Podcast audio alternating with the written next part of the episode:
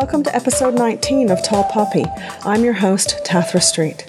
Today we talk to Alicia Darvall, the CEO of B Labs Australia New Zealand, which is the not for profit arm of B Corp that nurtures the community of benefit corporations and assists businesses on their path to becoming B Corp certified. If you're a regular listener, you know that I'm a huge fan of business for good, and that's what B Corp is all about. The idea is to harness the power of private enterprise to create public benefit, hence B Corp or Benefit Corporation. This is an idea whose time has come. It's been going in the US for about a decade, and here in Australia, an emerging community has been building over the last four years.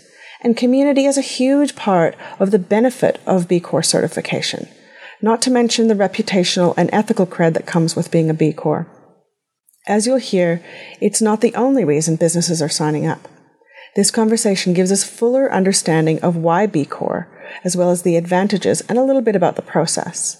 By the end of the episode, you'll be clamoring to do the assessment on your own business or the company you work for, so you too can become part of the movement towards a world of benefit corporations. Have a listen.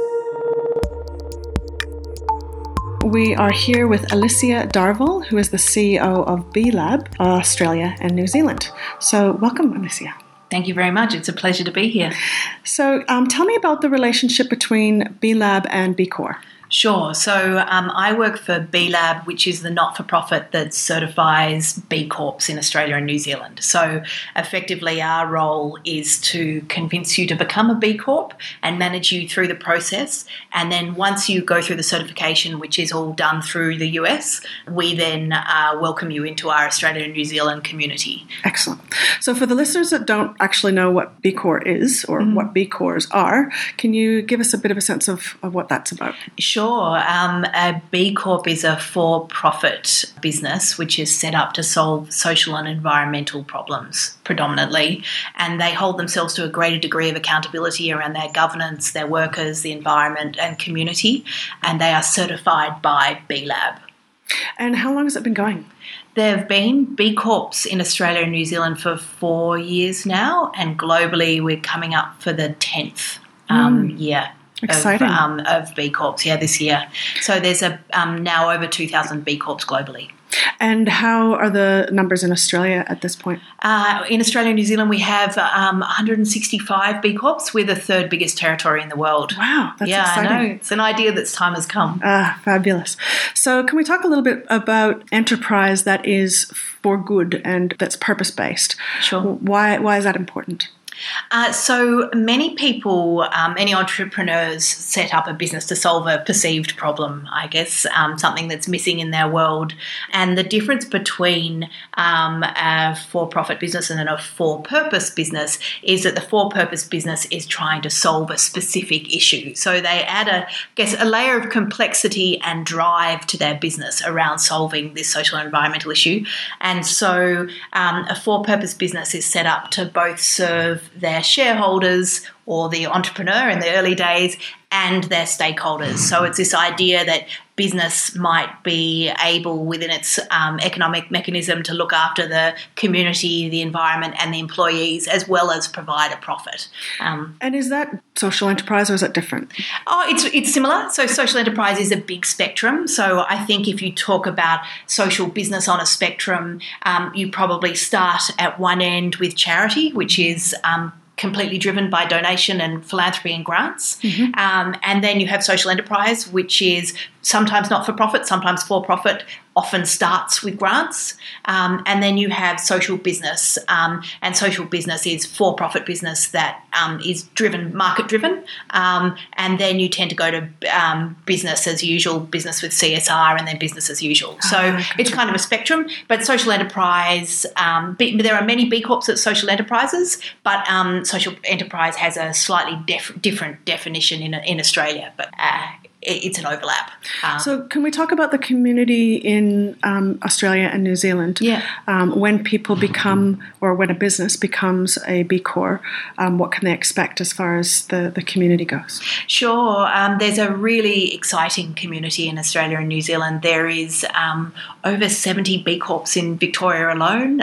it's growing rapidly in New South Wales. Our biggest B Corps are in Brisbane, Canberra, and Adelaide. When you say biggest, do you mean biggest as far as uh, turnover? Uh, turnover. Okay. Yes, biggest biggest businesses. Yeah, gotcha. On all stats, really. Yeah. Okay. Um, and um, we've got a rapidly growing community in New Zealand with a strong um, community in Christchurch. Mm. Uh, again, there's another really interesting regional community on the um, in Albury Wodonga growing oh. rapidly. Oh, so yes, I've heard about. Um, yeah, so there's hubs of B Corps, um, and the B Corps get together regularly, and there's a real sense now that the they are trading together um, and working together. There's also um, a great deal of um, uh, one B Corp B Corping their supply chain, I guess. So that sense that if you're looking for a new lawyer or accountant, or indeed you're looking for a new employee engagement tool, you're more likely to go and trade with another B Corp because they've got that same values overlay, and you know that you'll be able to go straight in and have a conversation with them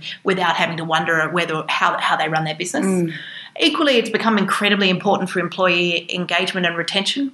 So, um, frequently, if you go into a room full of B Corps, um, a third of the people in the room will say they work for their company or they got the job or applied for the job because it was a B Corp.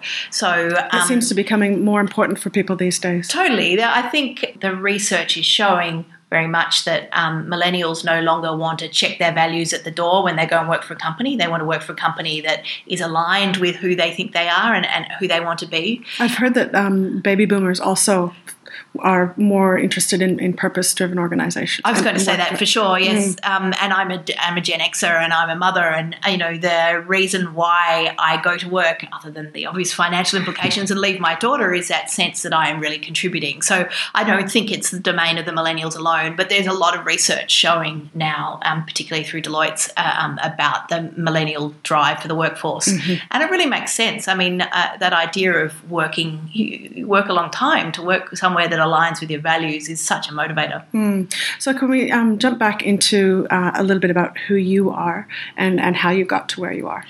Absolutely. Um, so I used to call myself a launch manager. So I'm the second hire frequently for entrepreneurs. I run festivals and events. I, I, ran Moonlight Cinema, Melbourne Fringe Festival. I worked for a long time for the Melbourne Fashion Festival. I spent uh, three years living in Los Angeles working with the founder of Moonlight Cinema to try and set up outdoor cinemas in the States. Um, and I really enjoy working with creative people to get ideas off the ground. So um, I have uh, a, a rather varied career, but predominantly working for the same people time and time again to get yet another idea off the ground. I had a brief interlude where I worked for Gordon Ramsay, trying to set up or working on his new restaurant in Melbourne, and I was the Australian person trying to give context to a British business. Wow, interesting. So, I mean, we've talked a bit about values. What are, what are the values that are important to you for your leadership? Um, I, I'm a big fan of everyone lifting together. Um, I'm a particularly strong advocate um, for giving people enough room to find their feet and uh, opportunity to, to shine. Um, I'm a big believer in trying to work out how to open the doors for the team around me so that they can walk through them, mm. but they need to walk through them. Mm-hmm. My values for leadership are very much um, increasingly, I find I'm particularly driven to transparency and telling the truth, regardless of the implications. Uh, I can imagine that puts you in pretty sticky situations at times as a leader, one of the things you have to come to terms with is the willingness not to be liked first. I think while you're trying to make friends with everyone in the room, you can't be the leader they need you to be. Mm-hmm. I think there's a, I would aim for a consistency um, and supporting the team over, um, you know, being their best friend. Gotcha. Yeah. So, is there something that in your career or your experience that motivated you to change yourself to improve your leadership? I think we're constantly changing. I'd like to think I'm ever evolving and reflecting. There's been a number of times. I, I mean, I've been retrenched. I've been um, Uh, uh, I've been locked out. That was quite spectacular. That was the um, that was the Gordon Ramsay thing. Um, was big. He locked out the whole restaurant. Oh, Um, I, I, I think there is. I think what has made me really think through my leadership is um, the cost of being a leader to my family and the need for balance. I think if you run festivals and events, which I did for a long time, the all in, the high energy, the startup scene is pretty um, all encompassing, but it doesn't always end well, which is good. You know, I think failure is, uh, there's a lot to be learned from failure. But I think as I grow older, I realize that can't be a cost to family and friends. I'm thinking of, I I used to do a fair bit of um, conferences, and there always was this post event drop.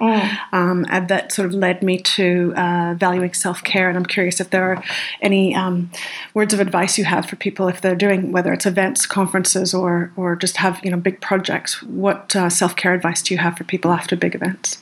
Uh, yeah, I used to call it the post festival blues um, when you started working what exactly it is you wore, ate, and who it was you used to go out with on weekends. I I think there is um, something really compelling about being kind to those around you, even while you're under phenomenal pressure. I think kindness is incredibly important. Um, and so I think uh, finding a way not to take the pressure of work home with you is is important because that then obviously um, all the times that you're kind in your interactions means that you get the same back. So I'm, I'm mindful of that. Um, I, you know, I can say you should do yoga and do exercise and all that sort of stuff, but you don't. I, I think it's about um, reducing the amount of time that you're sucked into your event as much as possible and being really mindful and aware that this is a short time.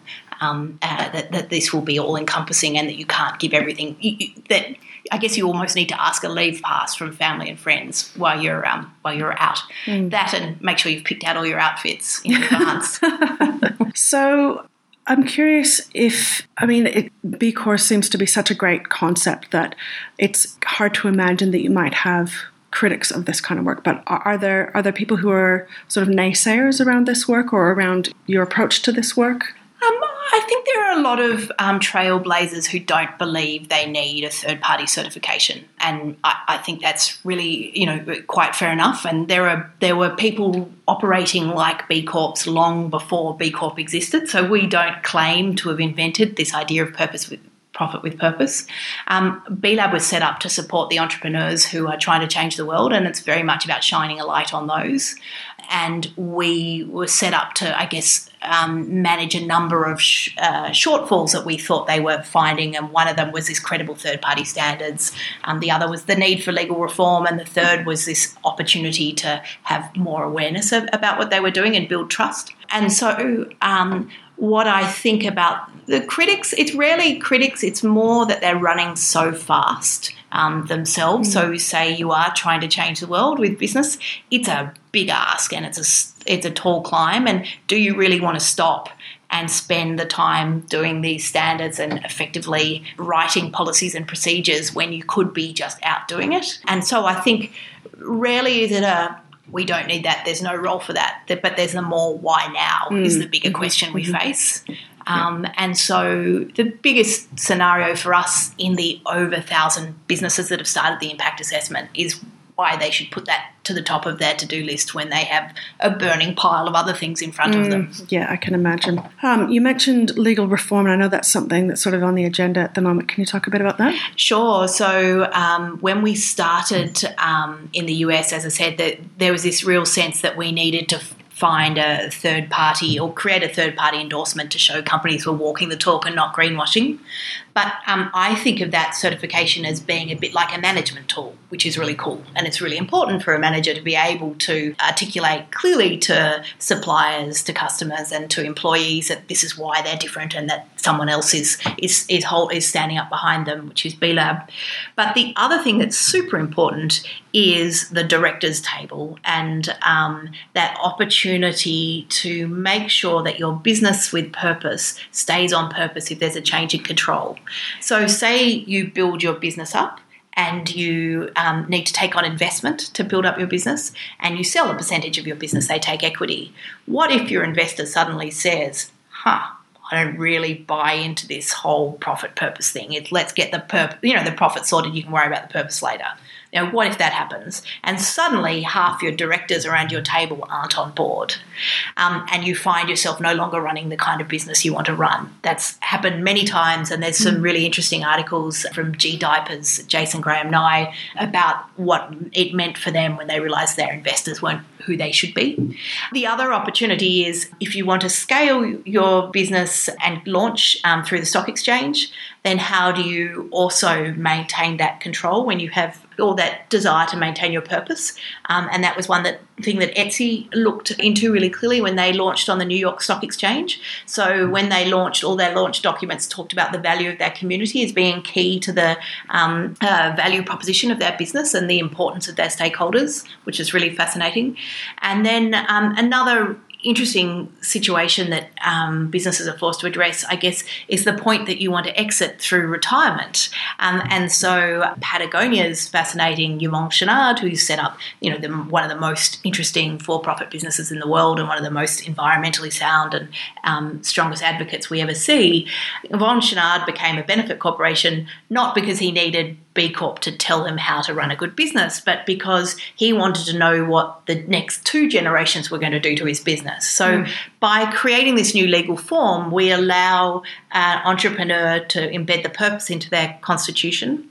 We ask the directors to expand their duties so that they look after both stakeholders and shareholders. So when they're making decisions at the board table, they think about both. Um, and then we ask them to report on it annually. So as a stakeholder, you can ask to see how the directors are managing your interests as well as, as the as the shareholders. So is that something that is currently in place as part of becoming a B Corp? No, it's not. Um, in the US, they created a new legal form. So we we had a look at Australian Corporations Act um, I love talking about corporations law. I do it at length. I never thought I would, but um, the Australian Corporations Act says that a director must act in the best interest of the company. And in theory, that's both shareholders and stakeholders. But the reality is that shareholders, directors have become more and more risk adverse and more and more short term in their views. And so, what we want to do is create a new legal form, which is the benefit corporation or the benefit company in Australia and New Zealand, which would allow a director, uh, which would allow a company to opt in. So um, you wouldn't all companies wouldn't become benefit companies, but a for profit, for purpose business would set up as a benefit company. And then when they take on investment, they would say to investors, here's our purpose, mm-hmm. here's the issues that we face around the directors' table. Likewise, if they were to exit the business through retirement, their uh, the generations to come would know that this was why the business was established and be able to make decisions based on that purpose. So, what's it going to take for this form to become a reality? Oh, it should be a breeze. Um, it's uh, it requires a federal legal reform, federal legislation reform. And do you have uh, much support for that at the moment? Uh, yes, mm-hmm. yeah, we really do. Um, so it's had bipartisan support internationally, and in Australia, um, we're, we're, getting largely bipartisan support. Um, what we will require is federally for the Corps Act to be changed. And we've drafted uh, legal amendments. We've had a working policy group for the last 18 months who have drafted how we'd like to see the legislation change. And we're now out talking to government. And so we've had positive response from both Kelly O'Dwyer's office, and there's um, a couple of senators who are particularly interested, and then both the Greens and the Labor Party have, have expressed support. So it's a, it's a, I, I think one of the things that I'm finding most surprising as a leader to, in dealing with government and trying to create legal reform is that it's a deeply opaque process. Right. So, thinking about our listeners and how, um, you know, some of them may be working for B Corps, some of them mm. um, may not be in a position to, to take that action. Is there a way that people can support the advancement of this change to the Corporations Act? Yes and no. I mean, there, our website, which um, uh, has a lot of information on what we're trying to achieve at the moment. Currently, we've asked the government to review the legislation, and then what we think is most likely is that they will put it out for public comment. Okay. And at that stage, we right. would love comment. Yeah. Uh, so on our website, there's the opportunity to sign up for updates, mm-hmm. and we gleefully share those. Um, we're not yet at the point where we necessarily need um, we necessarily need a lot of public comment. However, if they have strong links to government, particularly any ministers, we'd be thrilled to hear from them because we're doing lots of lobbying. Mm, great. So, um, what if someone wants to become a B Corp? What advice do you have? Um, the certification itself is free and confidential, and so I reckon every business should log on and go through the impact assessment. It is you can do a, a baseline run through in about 90 minutes. And i recommend if you have a business or you you know you feel passionately and you work for a business that you sit down and just have a go and, and, don't get too bogged down in the detail just so that you can get a sense of how close you are to the 80 out of 200 points you need. And so can you say a little bit about what that means to, to need 80 out of 200 points? Uh, absolutely. So the impact assessment is holistic so it looks into every aspect of your business. And there are 78 versions of the impact assessment depending on whether you're in a developed or developing nation what's sector you're in, how many business, how many people who work in your business, mm-hmm. um, and so you log on to our assessment, as I said, free and confidential, and start answering the questions. So the questions are like, what's the ratio between the highest paid staff member and the lowest paid? Power do you use? Uh, do you have volunteering policy in your company? What's your paternity leave policy? And so on and so forth. Mm-hmm. So it essentially tries to measure whether what you say you're doing and whether or not you're achieving it. Nice. Yeah. So our uh, assessment is about measuring purpose. So we're not trying to trip you up. We're trying to measure how effectively you do what you say mm-hmm. you're doing. And so we don't it's not it's a positive assessment, you don't lose points, but you need to be running a pretty extraordinary business to become a B Corp. It's it's it's a pretty demanding assessment.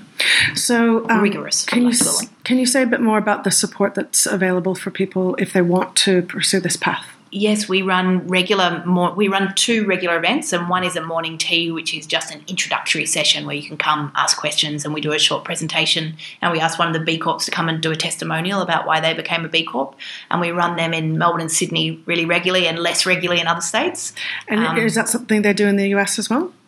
Uh, we all build our communities differently. Okay. Um, Australia's probably we're very hands on because I think it's really important for Australian entrepreneurs to hear from the horse's mouth, and I think that testimonial is really key. And we're, you know, the US have been doing this for ten years. We're building a young community, mm, so mm-hmm. it's really important for us that any entrepreneurs see that they would be joining a local community and not just a, a global movement, mm. both of which are important. Yeah, because we've got quite a few listeners in the US and, and other parts ah, of the world as okay. well. So, um, so, so the US and um, all around the world, we do uh, we do webinars, and so that um, you can log on to either the B Corp American website or the Australian website, and both of us have events. So mostly you just log on. The assessment itself has a whole lot of tips and tricks. It has um, examples of templates you might use. So it's pretty self explanatory.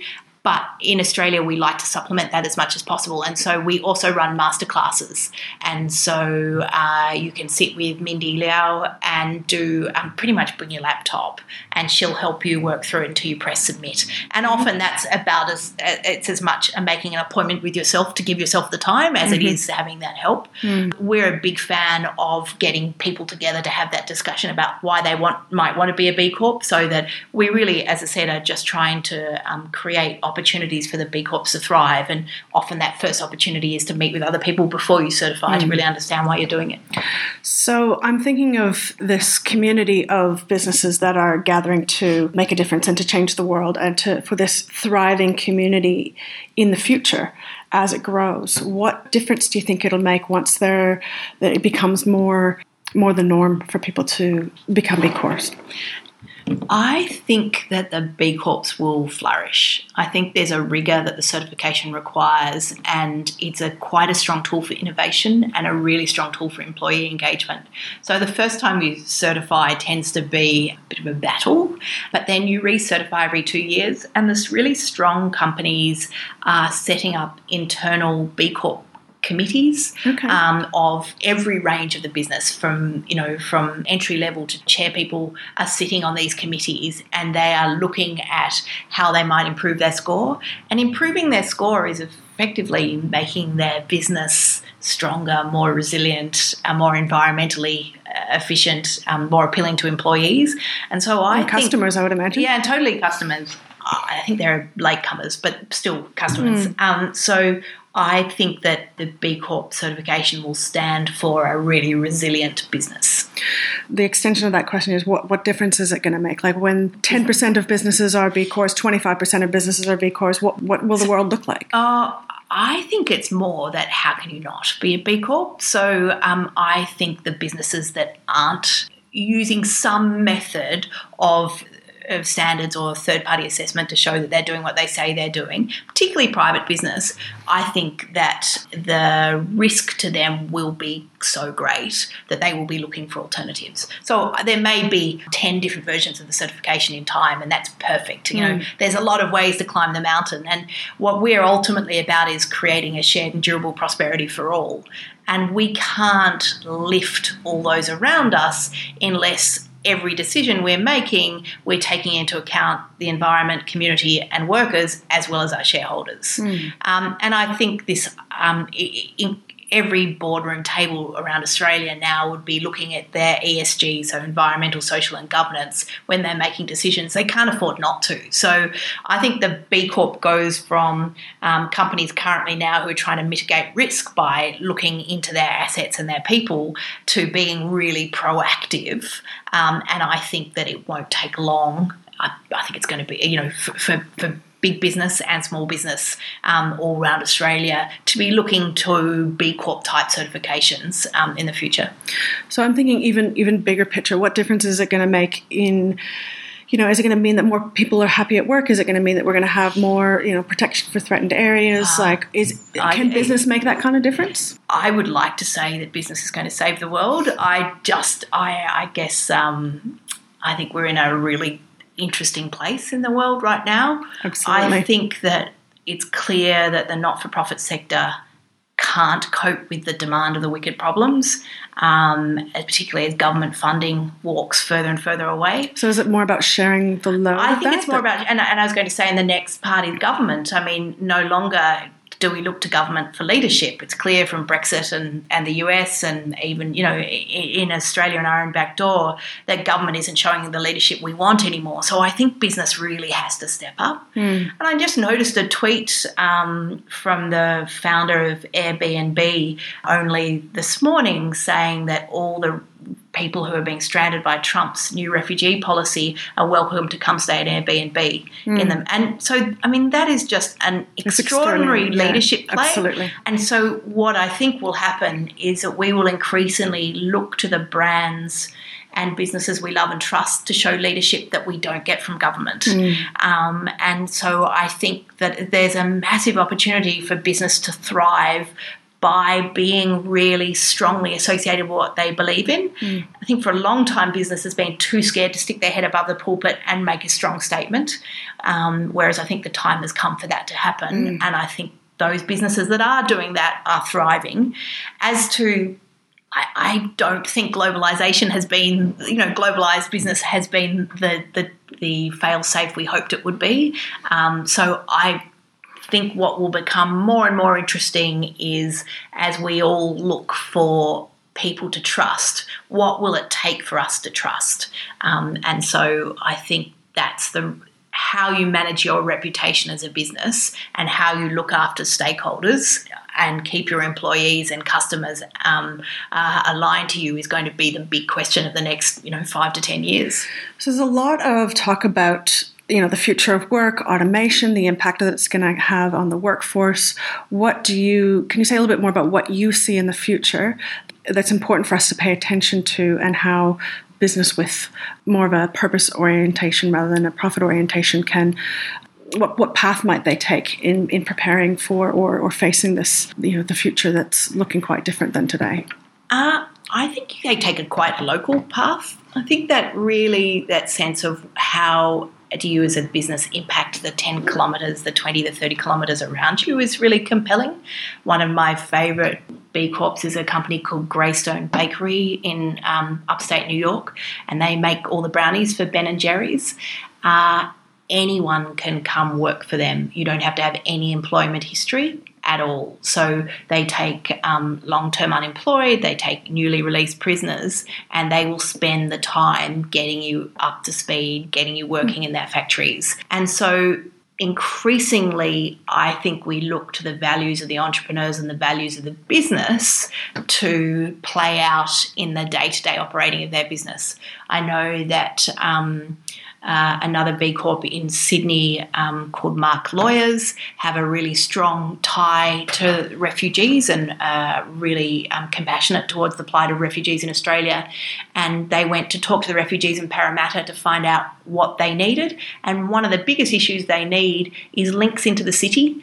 And so, all many of their staff have started mentoring refugees in um, so to help them understand how the city of Sydney works. They've gone and they're, they're hanging out with them to work out how the city works, mm. how to get a job, how to get a tram, how to. Mm-hmm. You know, yep. So I think that real the real opportunity for business is to is to look locally and how you can solve the, the local issues. Mm. Um, obviously, you know, the Paul Polmans of this world from Unilever, who's talking about um, some pretty significant trying to raise people out of poverty and other things through Unilever, absolutely compelling. Um, likewise, the uh, 25 million that Patagonia has put towards impact investing in environmental issues, awesome. But that can be scaled. Mm. So, thinking about closing the loop on your product is really interesting. And Whole Kids have just recently done that. So, Whole Kids, who do kids' snack products, have um, worked out how to recycle their packaging into outdoor furniture for parks and gardens for kids. Fantastic. So, you know, I, I think it's that driving your purpose into every aspect of your business mm. is what's going to change the world. I, I'm a really big believer that local counts. Excellent. So, can you say a little bit about advice that you might have for people who are wanting to, whether they're part of a business or they're wanting to start a business or they've got a project, there's, there's something that they want to put into the world that will make a difference? Perhaps they're feeling a bit reluctant or a bit you know, like there's lots of obstacles. So, what, what advice would you have for people? Oh, I'm a big fan of just ship it. Yeah.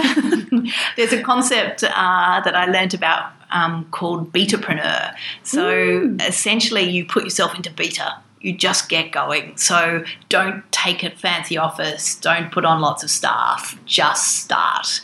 And it's not till you start what you're doing and start iterating that you will know whether or not you've got something, whether or not you are solving the problem that you seek to solve, or in fact something else.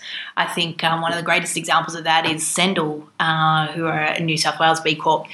Uh, James Moody, Chin Moody, who who founded it, uh, was really interested in solving the issue about upscaling. So his view is that you know a bicycle has a very short life cycle with a family. When a kid grows out of it what do you do with it next? If you t- send it to waste, then um, you know obviously massive environmental impact. So he designed a system to essentially allow me to give the bicycle to you wherever you are in Australia by putting the bicycle on my front porch. You paid ten dollar flat fee to have the bicycle brought to your house was gone from my house, it goes to your house, it's kept out of trash, um, and, and your kid and gets to enjoy it. Wow, that's great. So they started to, um, to share.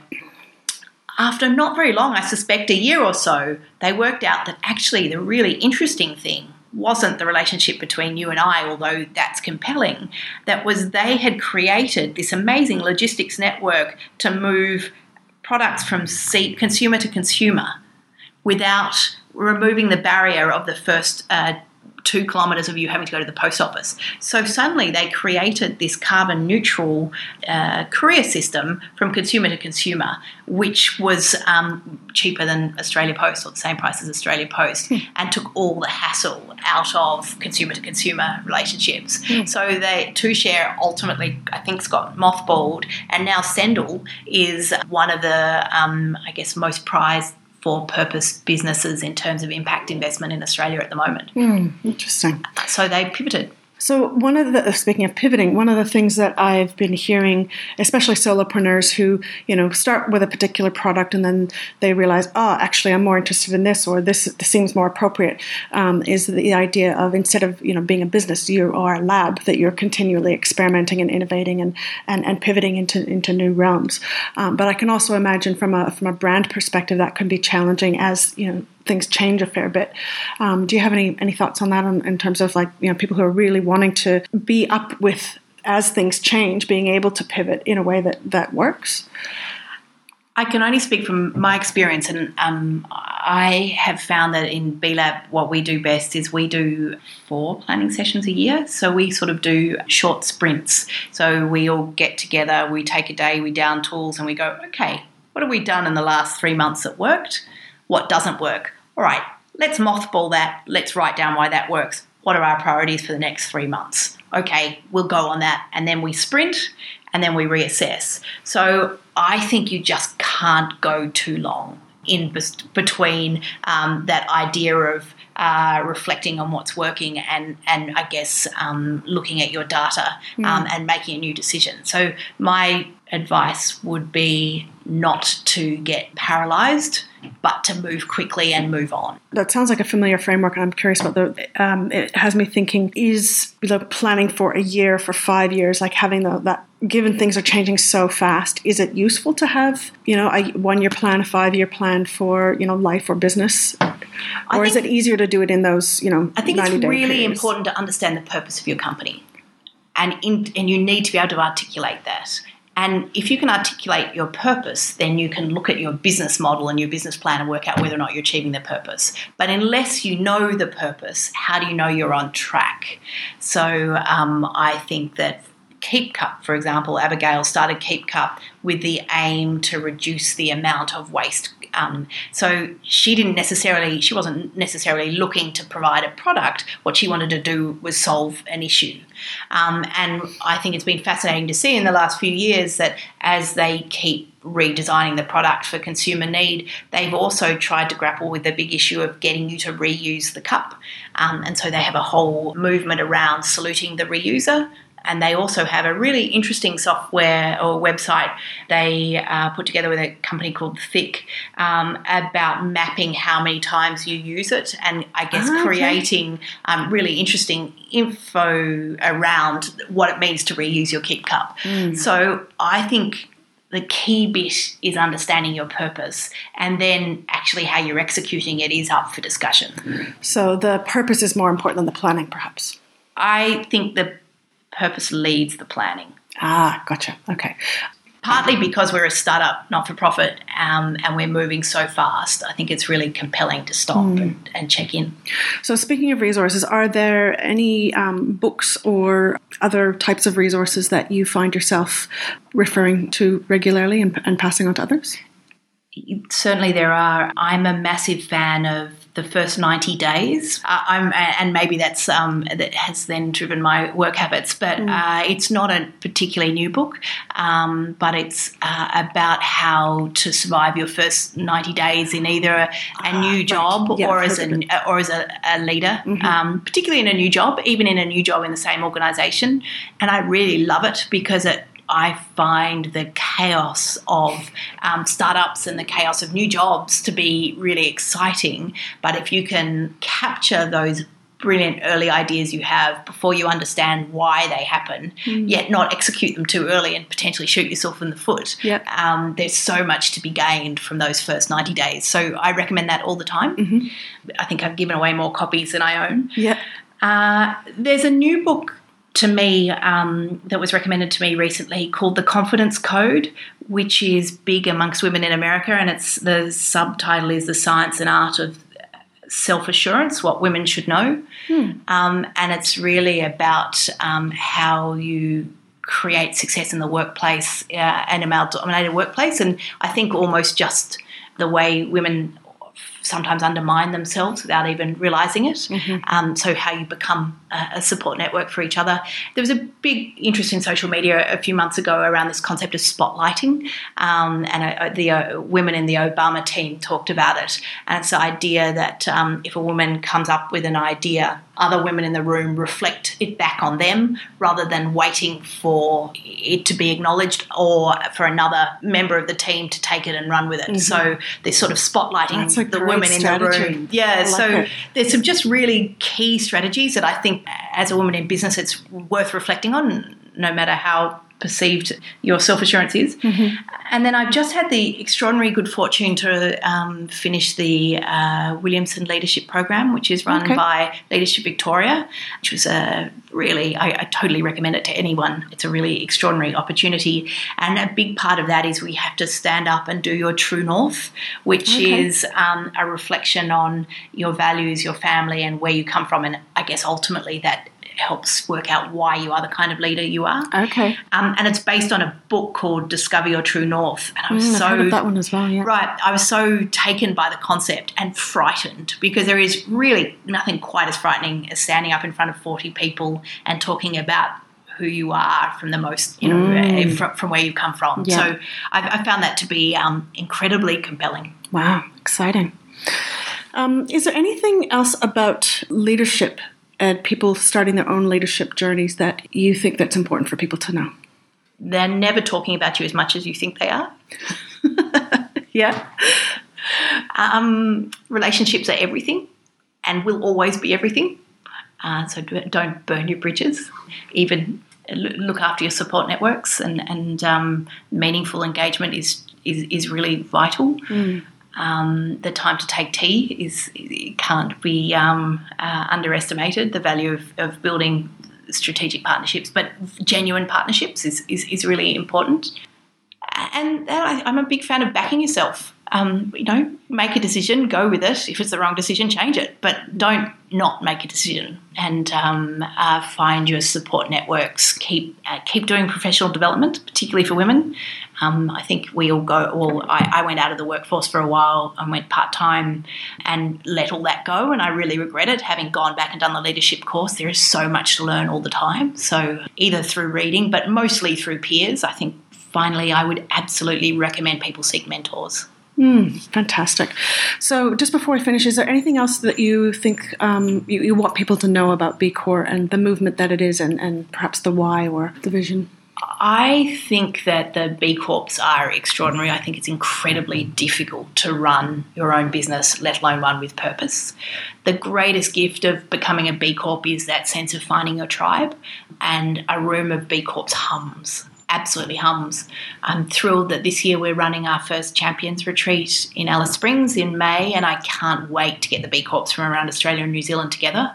The other completely compelling part is that sense of being part of a global movement. So you can turn up in any town, almost anywhere in the world, and ring a local B Corp, go out for coffee, and ask who's good in the neighbourhood, who they should know. And it's this sort of warm set of um, leads in a new town, in a new city, in a new country. And it's just because there's that true value proposition that I believe if you have become a B Corp, you must be the kind of person I need to know. And particularly for solo entrepreneurs or company, big, you know, uh, big companies, that ability to ha- find your people is, again, I think totally compelling. Excellent. Thank you so much for taking the time to talk to us today. My pleasure. So, are you hanging out to do the assessment to see how your business is going? There's a link in the show notes, and I'll come back to that in a moment. And the list of resources referred to in this interview is full of great companies and the public benefit that comes from doing business with them. Check them out. These are the ones to support if you're interested in for purpose businesses and using enterprise to benefit society and the future of the planet. Let's recap some of Alicia's advice.